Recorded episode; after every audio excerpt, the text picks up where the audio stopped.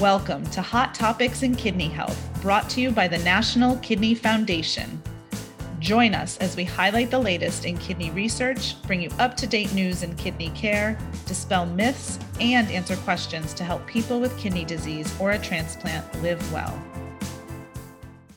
The CDC's new masking guidance says fully vaccinated people do not have to wear masks. But does that include kidney patients? Are people who are immune compromised fully protected by the vaccine? We have collected some of our patients' most pressing questions about the new masking guidance and have asked Dr. Joe Vassalotti, the NKF Chief Medical Officer, to answer them on today's podcast. Let's dive in. Our first question for Dr. Vassalotti was Is it safe to get the COVID 19 vaccine if you have kidney disease? The vaccines are safe for people with kidney diseases the vaccines do have side effects that are generally mild, usually in the first day or two after vaccination. Uh, there are rare severe side effects, but I think it's important for you to know that there's no evidence that people with kidney diseases have increased frequency or more common side effects or more severe side effects. And then because people with kidney diseases are at risk for severe COVID 19, all the trusted professional organizations, the National Kidney Foundation, the CDC, the American Society of Nephrology, and the American Society of Transplantation recommend COVID 19 vaccination for kidney patients. Here's another question we asked Dr. Vassalotti Should I go to the doctor to determine if I have developed antibodies from the COVID 19 vaccine? This is a challenging question that really should be asked of your kidney doctor or your care team. The official answer from the FDA is no, because we don't know exactly what to do with that information. But I do think it's reasonable for you to ask your healthcare professional about whether testing is right for you in your unique circumstance. I think you should understand that there are many different types of antibody testing available, and the kind of antibody that you want to have tested, if you want to see if the vaccine is giving you protection, is called the spike protein antibody. And then I would point out that um, there are other types of protection from the vaccine with the cell, cell mediated protection that won't be measured by the antibody test that you receive to see if you produce that antibody to the vaccine. So I think you have to evaluate this information with your healthcare professional. If I don't develop antibodies after getting the COVID 19 vaccine, should I get another one? If you don't have antibodies to the coronavirus spike protein, you still might get some protection from cell mediated immunity that isn't measured by the antibody. So I, th- I, think it's important for you to know that. In my opinion, in the future, you will be recommended to receive a booster dose of one of the vaccines. The question is, which vaccine will it be? Will it be the same one you received, Pfizer to Pfizer, or will it be a different one? Let's say if you receive Pfizer, you might receive Moderna or J and J in the future, and then in the future we may have a different vaccine that's recommended to follow previous vaccination. So I think we'll really have to see, but the the follow up vaccination seems to be a very likely uh, process for us all to go through, whether we have antibodies or not. I am a transplant recipient. Will the vaccine protect me if I get COVID 19, even if it's only 50% effective?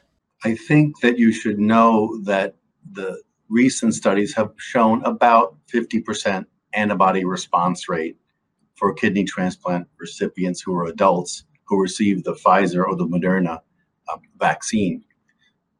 There are other types of immunity that are also present from the cells in our body, the T, what we call the T cells and the B cells that are not measured by that antibody. So even if you don't have that antibody, you might have some protection. And just because 50% are protected, it's hard to know whether you are protected or not.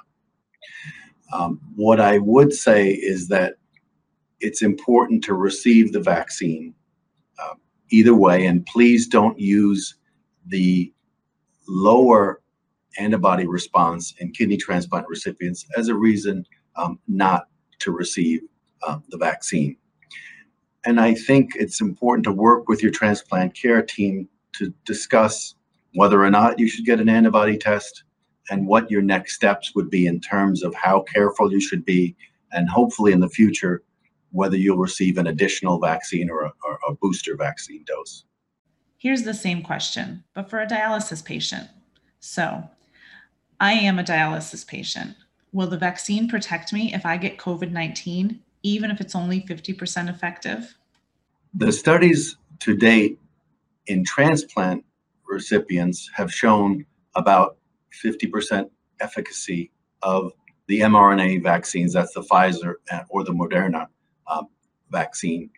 We think that dialysis patients probably will have a better response or a more robust response and are more likely to be protected than kidney transplant recipients. Um, it's important for me to say that that's dialysis patients who are not treated with immunosuppression. So a dialysis patient who has a heart transplant and takes uh, immunosuppression for the heart transplant, or a dialysis patient who has uh, rheumatoid arthritis, let's say, and takes immunosuppression for that, or cancer and takes immunosuppression, probably would have a reduced chance of having the antibody uh, response.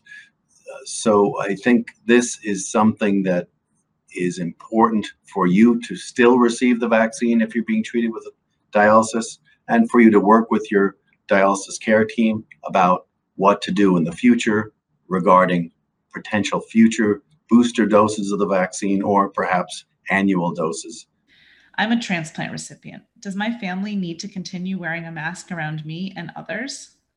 If you are a kidney transplant recipient, it's important to work with your family and all your household contacts to try to encourage them to receive the vaccine. Because if they receive the vaccine, that will help protect you. And whether your family members have the vaccine or not will help your care team best answer this question. If you have multiple household contacts who are not vaccinated, it might, unfortunately, as difficult as it is, be safer for you to wear a mask at home, which most people don't want to do. And I certainly wouldn't want to do that either.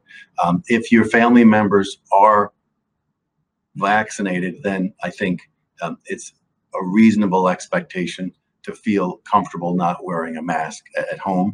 But of course, a, every situation is different, and I think it's important to work with your transplant care team for specific um, recommendations. We'll be right back after a short message from our government relations team. Your voice can save lives. The National Kidney Foundation's Voices for Kidney Health is a nationwide community of patient and care professional advocates working with elected officials and other public leaders to help those facing the challenges of kidney disease and to promote better kidney health across the country. And these solutions need voices like yours. Voices for Kidney Health unites the entire kidney community of patients, loved ones, transplant recipients, donors, family members, and care partners to work with Congress and state legislatures to pass bills that will stop insurance companies from jeopardizing coverage for post transplant kidney donors, expand access to home dialysis, and spur greater investment in awareness, healthcare equity, and research. Become a Voices for Kidney Health advocate and change the lives of millions of patients and their families. Join Voices for Kidney Health at voices.kidney.org. That's voices.kidney.org.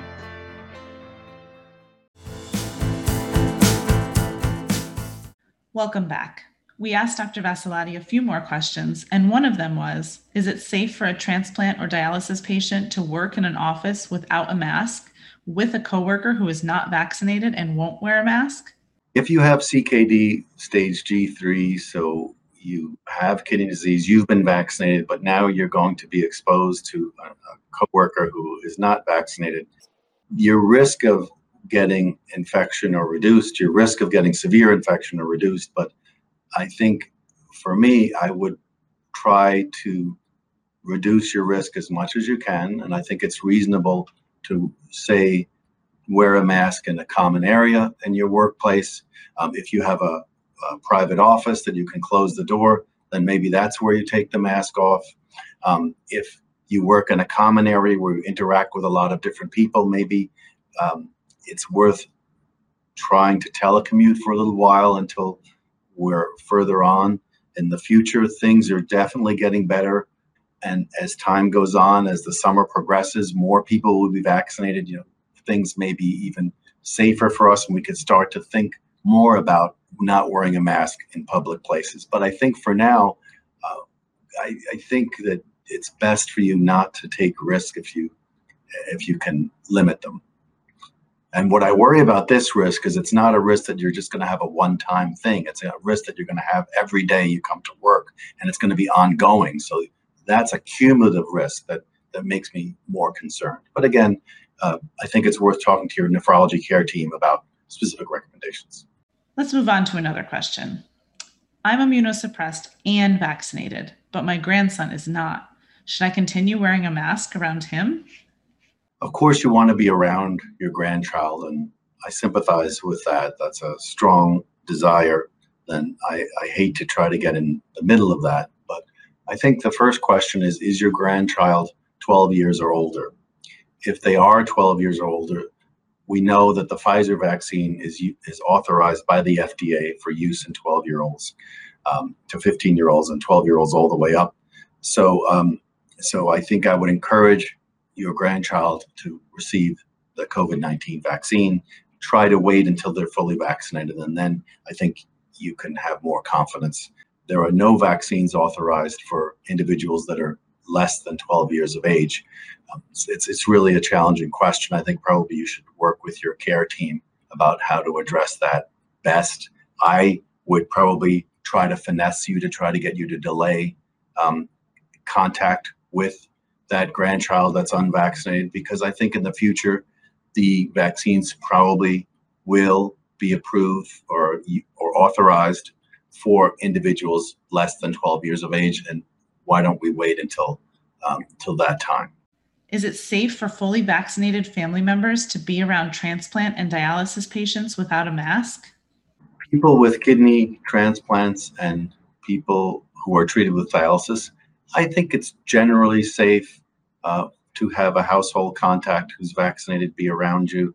I think if you're concerned, it's it's always worth talking to your transplant care team or dialysis care team. But I think in general, um, it's safe, and I, I, think it's important to talk with your household contacts or encourage them to be vaccinated because you protect each other, and I think that will give you more confidence and safety. Another patient asked if someone already had COVID 19, do they need two doses of the vaccine? What we know now is that previous COVID 19 infection does appear to give you immunity that's relatively long lasting. Still, health authorities do recommend COVID 19 vaccination for those that were previously infected, irrespective of how severe um, the infection was. Some health authorities recommend waiting 90 days because there is an assumption that you are protected, uh, well protected for the three months following um, the infection. And in addition, if you received combined antibody therapy, So there are antibody therapies that are used. And in the past, we also used something called convalescent serum, where essentially you were using the antibodies from other people or the antibodies that are um, created, bioengineered uh, to treat the COVID 19. If you receive those, you should wait 90 days uh, before uh, receiving the vaccine. Right now, only the combined antibody therapy is recommended, and the convalescent serum is no longer uh, being used or recommended uh, routinely in the United States. If a transplant recipient or a dialysis patient did not get the second shot in time, can they or should they start the process over? If you received only one dose of the mRNA vaccine, that's the Pfizer vaccine um, or the Moderna vaccine, that is a special situation, and I think you should talk to your care team or the place where you received the vaccine uh, to decide what you should do next. In general, um, the uh, wait period is about 21 days after the Pfizer vaccine and 28 days after the Moderna vaccine. If much longer uh, time period has elapsed, it, it, it really is going to be individualized which vaccine you received. Of course, if you receive the J and J vaccine, that is only one dose, so that question would not apply to an individual who received the J and J vaccine because you would be fully vaccinated after one dose, uh, two weeks after one dose with the J and J vaccine. Did the new masking guidelines from the CDC create a false sense of security?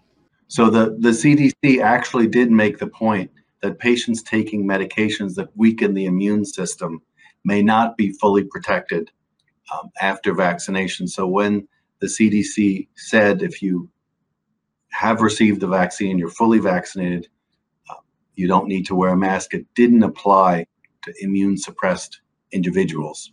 And the main point for people with kidney disease um, that are immune suppressed or people with um, other conditions uh, that are immune suppressed is to be careful still um, and that you should work with your care team regarding your uh, public health uh, precautions. And you can see the uh, additional information uh, from the CDC about exactly what it said um, for fully vaccinated individuals. And our last question for today is what should kidney patients do if they get COVID 19? If you have COVID 19 or if you think you have it, of course, it's important to confirm that with a test. If you have a confirmed test that's positive for COVID 19 infection, to prevent hospitalization or severe infection, it's important to work with your care team for what's called combined antibody therapies. These are treatments for COVID 19 that, if they're given early, especially within 10 days after the onset of the symptoms of COVID 19, they can help prevent severe COVID 19 and help reduce your risk of hospitalization. And for more information about this, please see the link in the description. Thank you for listening, and thank you to Dr. Vassalotti for taking the time today to answer these important questions from our kidney community. We hope you all stay safe and be well. Today's shout out goes to Leslie Gregg from Colorado, who celebrated three years Kidney Strong on May 18th. That's three years free of dialysis. Congratulations, Leslie. We want to hear from you. Do you have comments on this episode, suggestions on future topics or guests?